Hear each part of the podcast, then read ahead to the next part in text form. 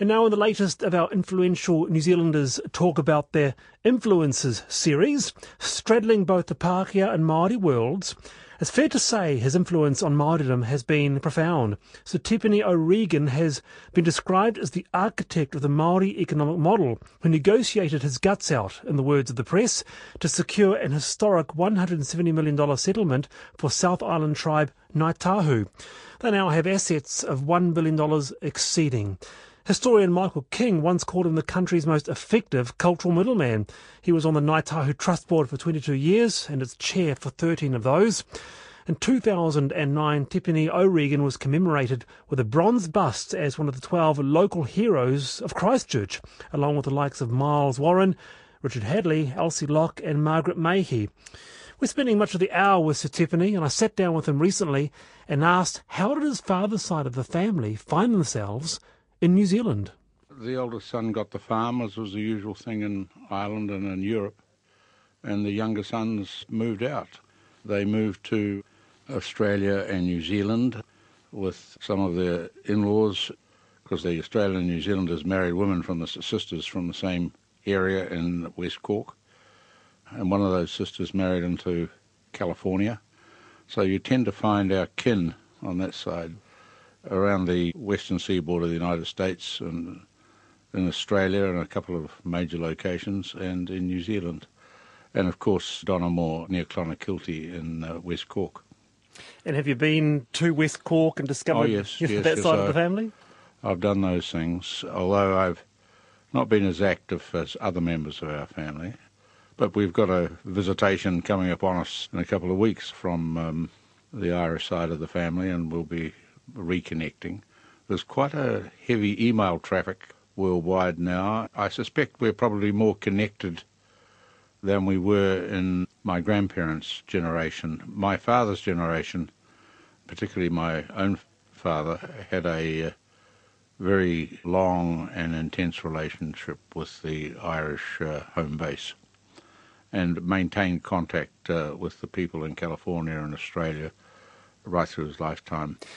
Well, talking about influences this hour, your dad was a dominating influence in, you know, your personal development, and he sounds like quite an amazing character.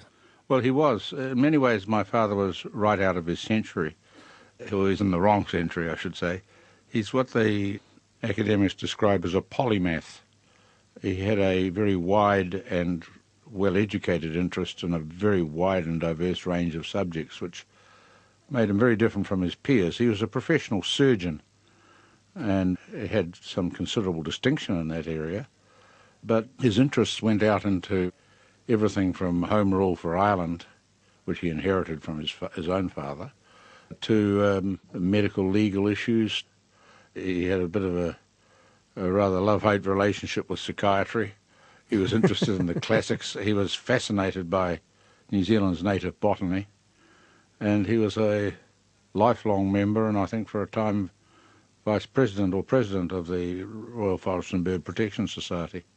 He never travelled without reference books. He had his reference books on New Zealand botany and geomorphology and uh, Maori place names and things of that kind were always uh, either in the car or, as a small boy, I'd have to cart them around in a knapsack while he carried lunch.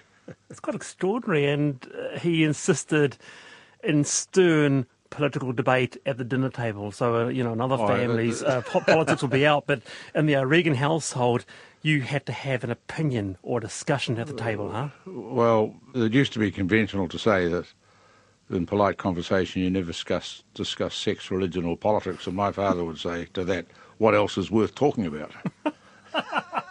Of an evening at home, he'd siphon up his soup and he'd then demand to know that I nominate the subject for debate for the evening's uh, d- discussion at the dinner table. Are you serious? Yes, absolutely. And my friends who'd come to our place for a meal used to be quite astonished that uh, you just didn't sit there in silence and eat. You were lucky to get any eating done because the debate would rage uh, around the table, and my friends were astonished that I was allowed to speak to my father uh, in the way I was in those debates, to contradict him, to do battle. And he honed my interests and my willingness to think independently and things of that kind uh, very powerfully. My, my mother was uh, not of a similar disposition. She worshipped him, but she had great difficulty coping with me challenging him. Uh, Rina Ruhua Bradshaw, she was Ngāi Tahu, Ruhua, yes? Yeah, she is Ngāi Tahu. She was from... She was born at Deborah Bay on the Otako Harbour, and uh, she grew up and uh, lived to, uh, to adult life in uh, Bluff or Awarua. And she left there to become a nurse at Wellington Hospital, where she was ultimately to meet this uh, young house surgeon, when she was the first sister in charge of the what you now call A and E, or casualty, at Wellington Hospital. And uh, it was in that uh, relationship that she engaged with this house surgeon who was working there. And as he used to put it, uh, I chased her till she caught me. they, they, they, they married in England when he had finished his Royal College of Surgeons uh, examinations uh, there. And uh, they lived and worked there and came back into uh, Depression Wellington and set up practice in Balcott Street in the inner city. And it was a pretty hard time. My father was had actually been born in Wellington, although his father had been a West Coast uh, Member of Parliament in the Balance and Seddon governments. He'd gone to set up legal practice subsequently in Wellington. My grandfather didn't matriculate till he was forty at the university, and uh, he'd only had a few years of two or three years of formal primary education in a little bush school on the West Coast. Was there any prejudice at the time with, uh, you know, your, your, your father and mother getting together? I've got a quote here, a good Pakeha doctor being wasted on a Māori woman. I mean, was there, was there a bit of that at the time? Or? Uh, there was quite a lot of it. Uh, I remember on a Christmas day, tears and domestic gnashing of teeth, because on the evening before the phone call had come through, we had two phones. My father, being a doctor on call from time to time, had a phone alongside his bed, and uh, I picked up a phone to hear my father answering a call. Was a woman saying, "You thought when you married your Māori whore you were going to have a tribe, and look what you got, a lousy one." And I, then I heard the phone go click, and he hung up. And when I said, "What was that, Dad?" And he was sitting there crying. He said, "Oh, thank God your mother didn't pick it up." But she'd, she knew about it. She'd picked it up before. And that sort of thing came through every Christmas Eve. There were various other little marks like that. I remember during the um, waterfront strike period in nineteen fifty-one, I came home to find these Elliot Ness-type cops uh, with their gabardine coats and felt hats with the hoopback Fords left over from the uh, Second World War. And they were ransacking our home. It was being totally trashed, and my mother was standing there.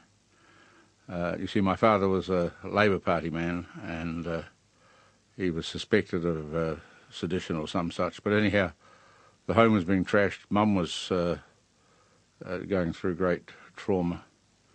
And I wanted to go and do battle, of course, and she grabbed me and held me and wouldn't let me. And the sergeant in charge turned and told the others, "Don't worry about her, she's just another white nigger." That sergeant was uh, of police was actually a fellow parishioner at the Catholic Church where we went to Mass. And uh, my mother, I always admired the way my mother used to walk past him subsequent later in life on Sundays. She had a capacity to pretend he didn't exist, but also to give the distinct impression she was praying for his soul. And uh, uh, or I, I hated those sorts of things. Uh, well, there was a lot of that sort of stuff around, and there was a, a couple of senior Māori women in the city who used to meet my mother and come to our home, and they'd have afternoon tea together, and uh, there was a little sort of isolated club of women married to Pakeha professionals.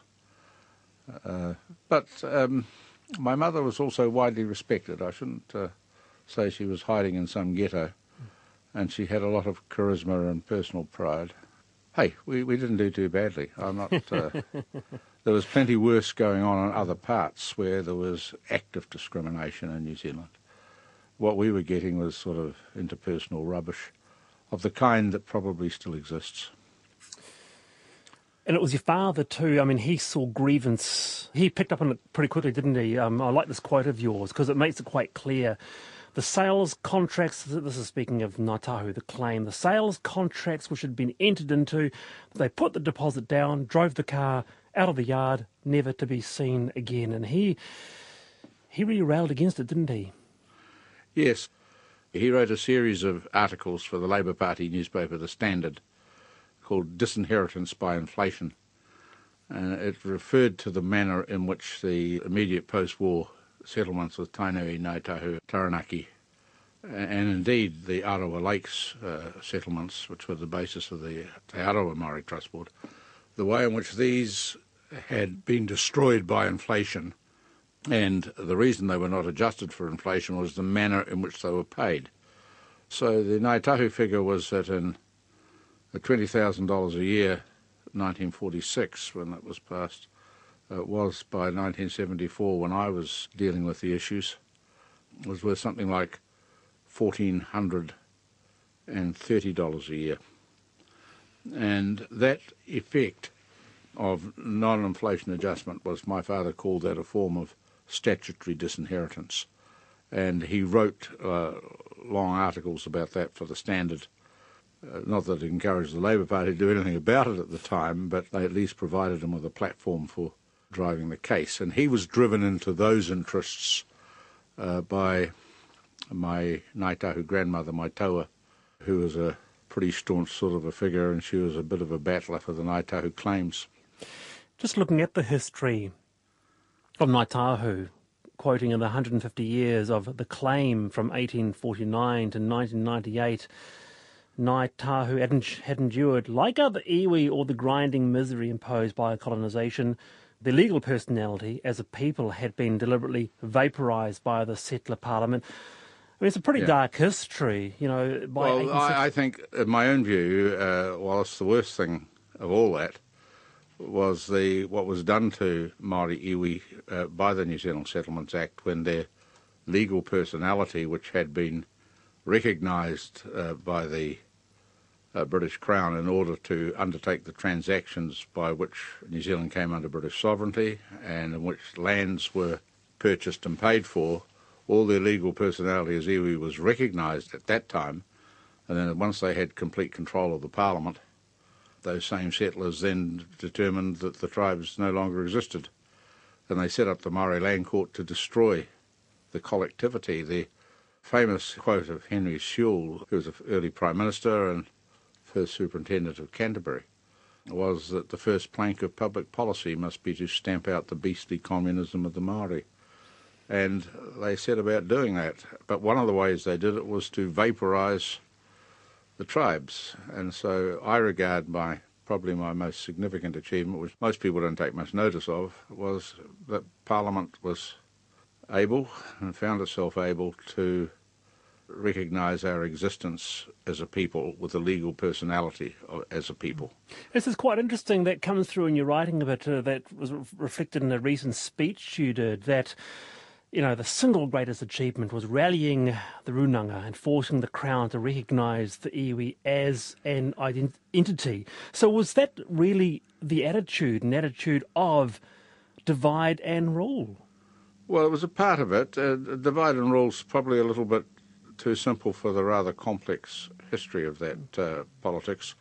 You've got to appreciate, Wallace, that New Zealand history is not made up of some bipolar set of opposites of uh, Māori and Pakeha. It's made up of a whole range of different layered relationships, uh, some of them quite extraordinary.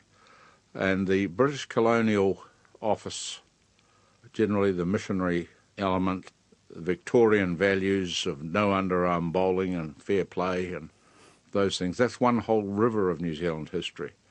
And then there's another one which I call the settler history, which is driven by the pile upon pile of books of biography of people who were essentially racist colonialists, and uh, even though they were born here, they were intent on using their political power to destroy the Māori collective asset and Māori collective wealth. And that's a significant element in our history, but never forget we've got this absolutely upright, admittedly paternalistic, but quite extraordinary history of men like Robert Fitzroy as the governor, even though he failed, Sir William Martin, the Chief Justice who resigned in disgust over Waitara, Governor Gordon, the governor of New Zealand, who resigned over the appalling treatment of the people at Parihaka, the editor of a newspaper in uh, Gisborne who was tarred and feathered and run out of town because he wrote an editorial supporting the injustices being done to Te Kooti. Uh, there's lots and lots of those stories too, and there are Māori tribes and groups that fought quite vigorously on the Crown side against their kin, and those matters, uh, even though they are in the past, uh, do demonstrate quite different traditions of culture and historical thinking, and they all contribute to going to make New Zealand. But that element's always been present in our politics. The fair play, decency element has always been there. There's always been someone, or if, admittedly sometimes in a minority, that has represented that set of values. And they've been on, historically, uh, all sides of the House. How about now? You mentioned in a speech of last year that all organised groupings like Ngāi Tahu are subject to a constant pressure to desegregate. So keeping the scrum together is easy when the group is under threat, but in times of relative prosperity, uh, it's a bit more difficult.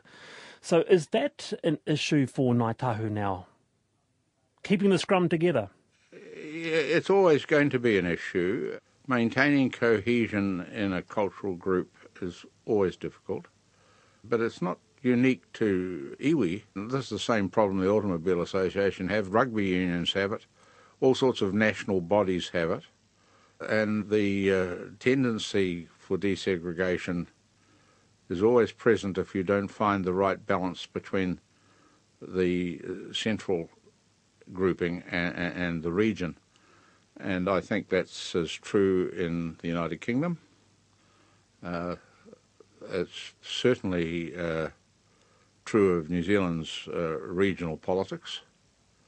Uh, we've been through uh, some pretty big uh, local, regional and centralising elements and turns in our history. There's no reason to believe that uh, Australia will stay the way it is, or the United States will stay the, w the way it is. Uh, history does not support such an argument. Well, maintaining unity, uh, you've got to avoid, for one, the over-centralisation of wealth, making sure that the iwi, as other groups, is equitable. You, you, it's, that it's equi equitably distributed, and then you run into the distinction between rights and needs. You say, these are my rights, and someone says, well, there's only half a dozen of you, you don't need that much. You don't argue that with the, on a general basis, you don't argue that with the Rothschilds and Fords, or indeed with uh, the Harts and whoever in New Zealand. So why should indigenous property interests be distributed or allocated on the basis of need, or some putative need? And how then do you establish what need means? And so there's always a tension between the notion of property rights and uh, the nature of rights and this idea of need. It's uh, we've been through it, we go through it all the time, but the Pākehā world applies it to Māori without applying it to itself.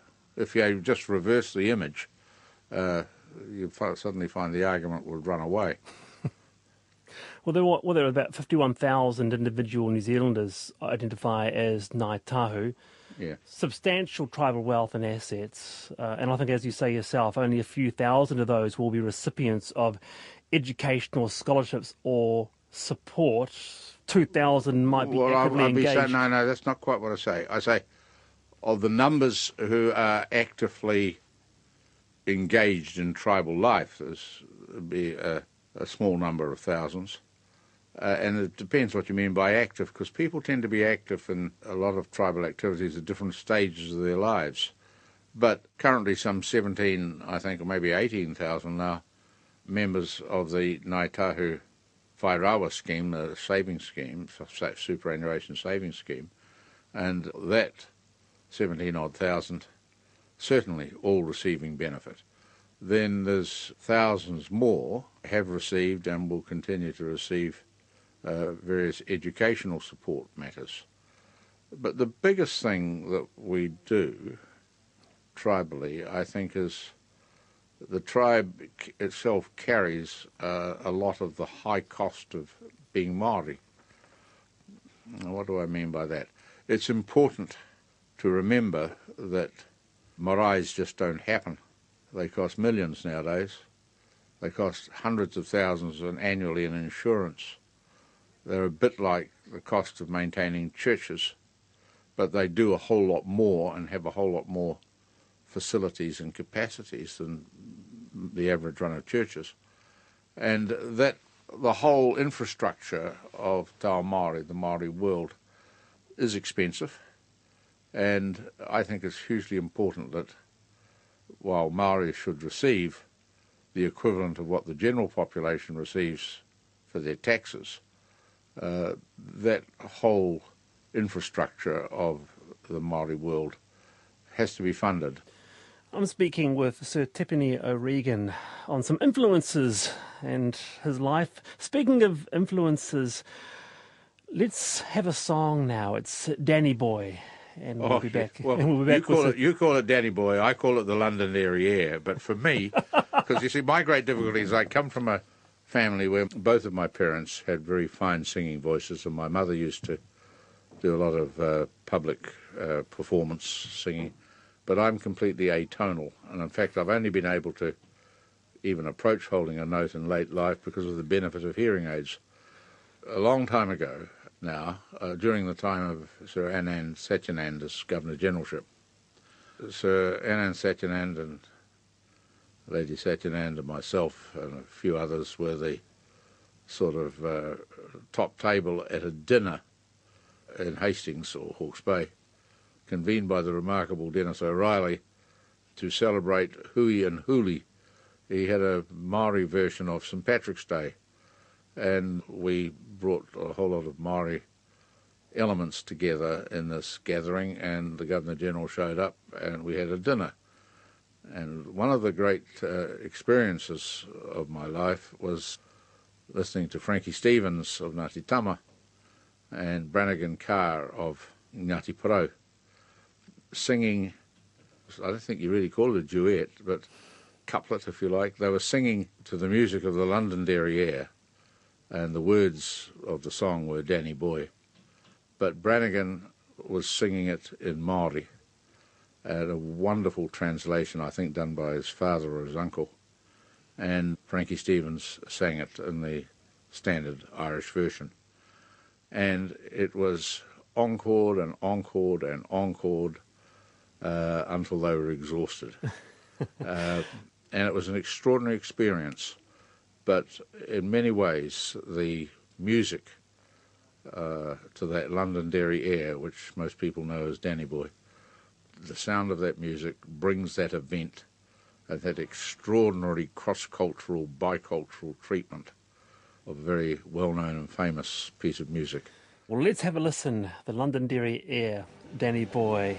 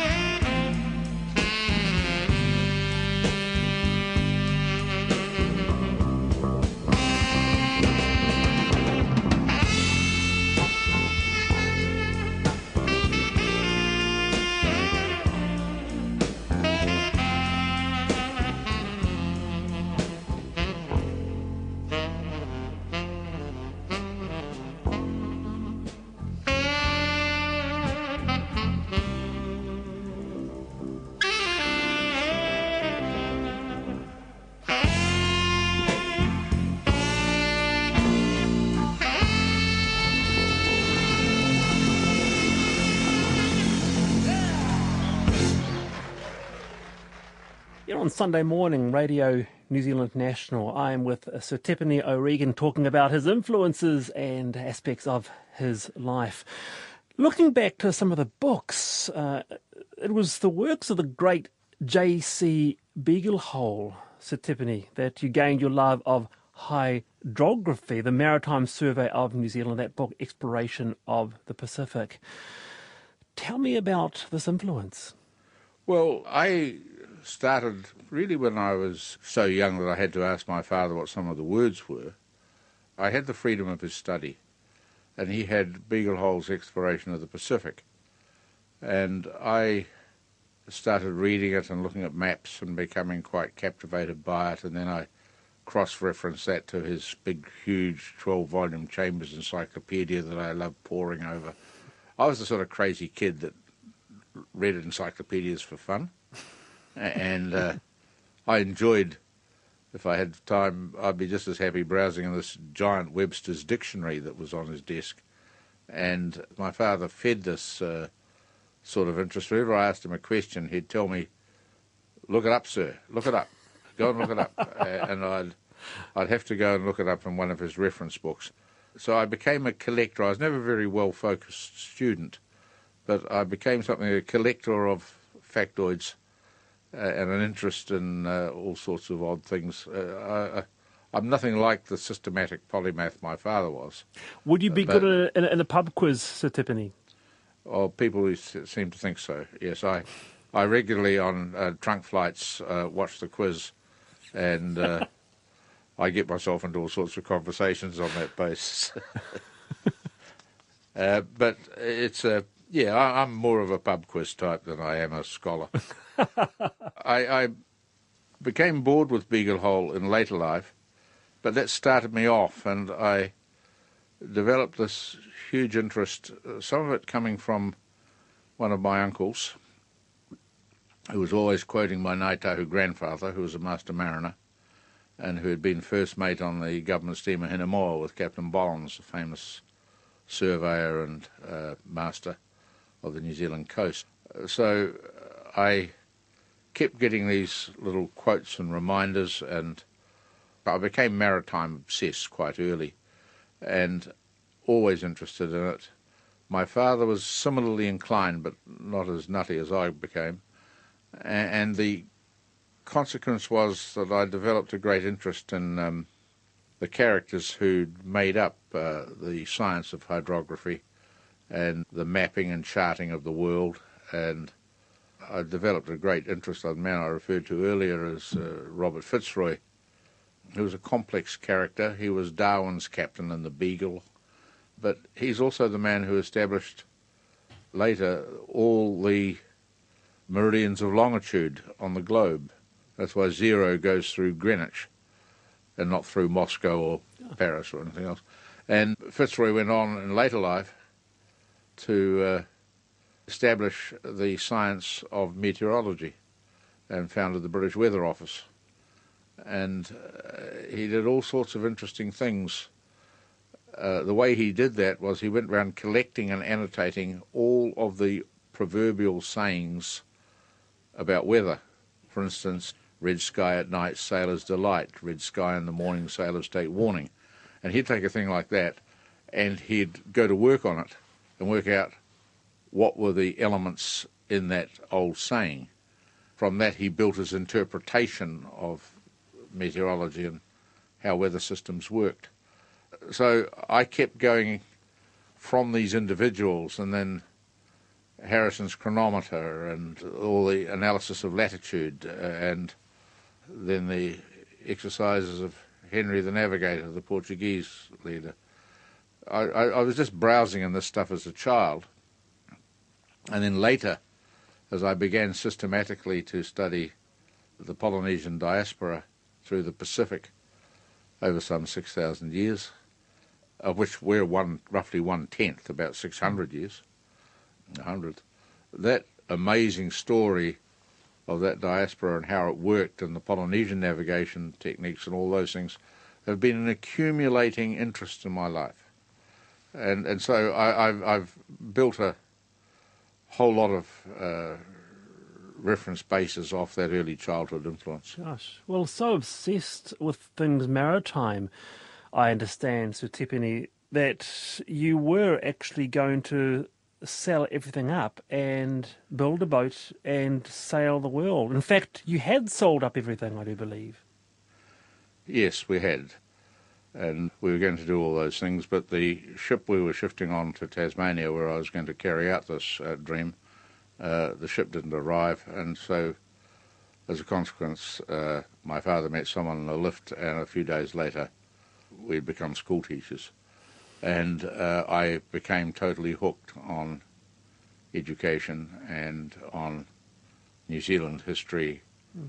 and a whole range of studies of that kind. And uh, before very long, I was uh, quite heavily involved with the Māori Graduates Association and with um, the former chairman of the Ngāi Tahu Māori Trust Board, the late Frank Winter, who was a Tāmati from um, Banks Peninsula. And uh, this uh, set of circumstances reshaped my life. So the plans for my great uh, William Garden schooner uh, are still rolled up. Another influence, Sir Tipene O'Regan, John Rangihau of Tūhoe, a power, powerful uh, figure within the world of Māori, and you cite him as an influence. And according to Te Ara Encyclopedia of New Zealand, John Rangihau was very quietly spoken, but his wisdom and integrity combined to make him an impressive individual who had a spellbinding effect on those in his presence. Tell me about this man. Well, that was John uh, was a hugely powerful influence on me, and I'm, I was always mystified at his willingness to take me under his wing. But I was expanding my understanding and knowledge of Te Ao Māori quite rapidly. Until then, it had been a family matter. And I was suddenly, by my interest in New Zealand history and Polynesian and Māori migrations and all this expansion, uh, and my duties as a young teachers' college lecturer led me to meet and engage with John. He was not just mesmerising in Te Reo Māori, but he had an extraordinary command of English. He was once described by Doctor Ian Pryor, the very prominent epidemiologist in Wellington, as the most significant New Zealander of his generation, Māori or Pakeha of his generation. And John was the man who'd been born to the task of bringing Tūhoe out of the bush, and to some extent that was his role. His primary preoccupation was Tūhoe, but he had a huge interest in uh, Māoridom generally.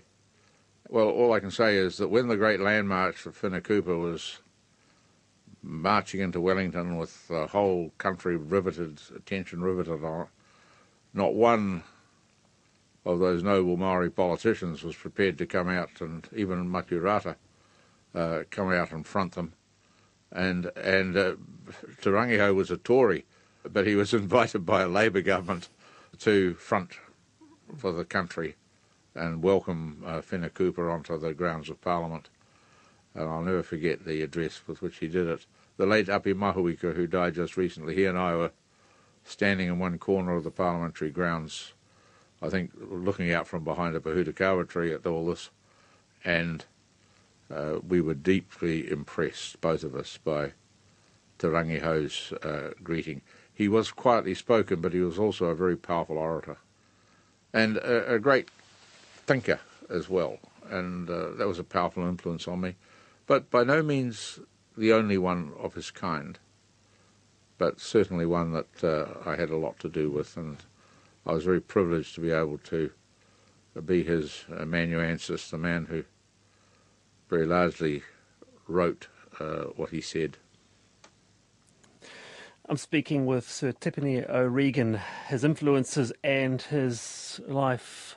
Finally, Sir Tipene, before we wrap up, what of, I must ask you, what of the future for Aotearoa in the twenty-first century uh, and of Ngāi Tahu? Is, is the future looking bright for this country, do you think? You've just been well, part of a constitutional panel. Yes, well, I think my generation of Māori leadership has brought us through an interesting evolution and set of circumstances, largely driven by the demographic shifts that have taken place. I believe the rebirth, and that's indeed what it is, of Te Reo Māori, the Māori language, has been largely driven and made possible by Māori urbanisation, a rising birth rate, and Māori concentrated to a degree uh, in cities that uh, we have never been before. There are now more Māori alive on a daily basis probably than have ever lived, and we're still a very youthful population. That demographic shift is going to continue, and the latest set of census results give some very interesting and challenging prospects for the post two thousand fifty phase. Uh, Māori are by, going to be by no means the dominant element in the population, yes, but there's still going to be a lot, lot more of us. For Ngāi Tahu and other iwi, the gift of our generation has been that we have given them the power of choice. They can be what they want to be. The whole culture has never had in its history, uh, since eighteen forty anyhow, well, sorry, since eighteen sixty, such a level of command of its own future, of its own resources. If that's the gift of our generation, it's over to that, those coming generations, to give effect to that. I think they are going to have a very interesting time. I am, I'm concerned that we've been so fixated with settlements, uh, treaty settlements, that we've, we haven't really addressed the question, what for? What do we want to be? How do we want to be? How do we want Aotearoa New Zealand to be? That's the great question Professor John Burroughs and I put in the Constitutional Review meetings uh, year before last. How do you want New Zealand to be? And most people looked at us and said, what do you mean? This is a question, I want more of this and less of that. If you look at that demography, see the shape of the population that's emerging, and say, how do we want to manage that and how do we want to be as a society? Uh, I think we're going to have great difficulty doing that without carefully thinking about the forward use of the uh, Treaty of Waitangi, because that's the document that establishes uh, the history and constitution of Aotearoa New Zealand as a nation in honour. The fact that it was betrayed subsequently in the eighteen sixties and onwards, that's been what the settlements are about. But I think we need to go back to our roots and say we came together around a set of principles uh, and we need to evolve those. And we need the treaty uh, more today than we've ever needed it as a model, uh, as a template for the relationships we need to build within the society, because we're going to be a dramatically different society by the time my great-grandchildren are walking around in it. Sir Tipene O'Regan. And the instrumental version, by the way, of Danny Boy we played was by Prince Tui Teka from the album Prince Tui Teka Live. If there are other influential New Zealanders that you would like to hear talk about their influences, we would love to hear from you. Send us an email to sunday at radio n z dot co dot n z or send us a letter the old-fashioned way to P O Box one two three Wellington.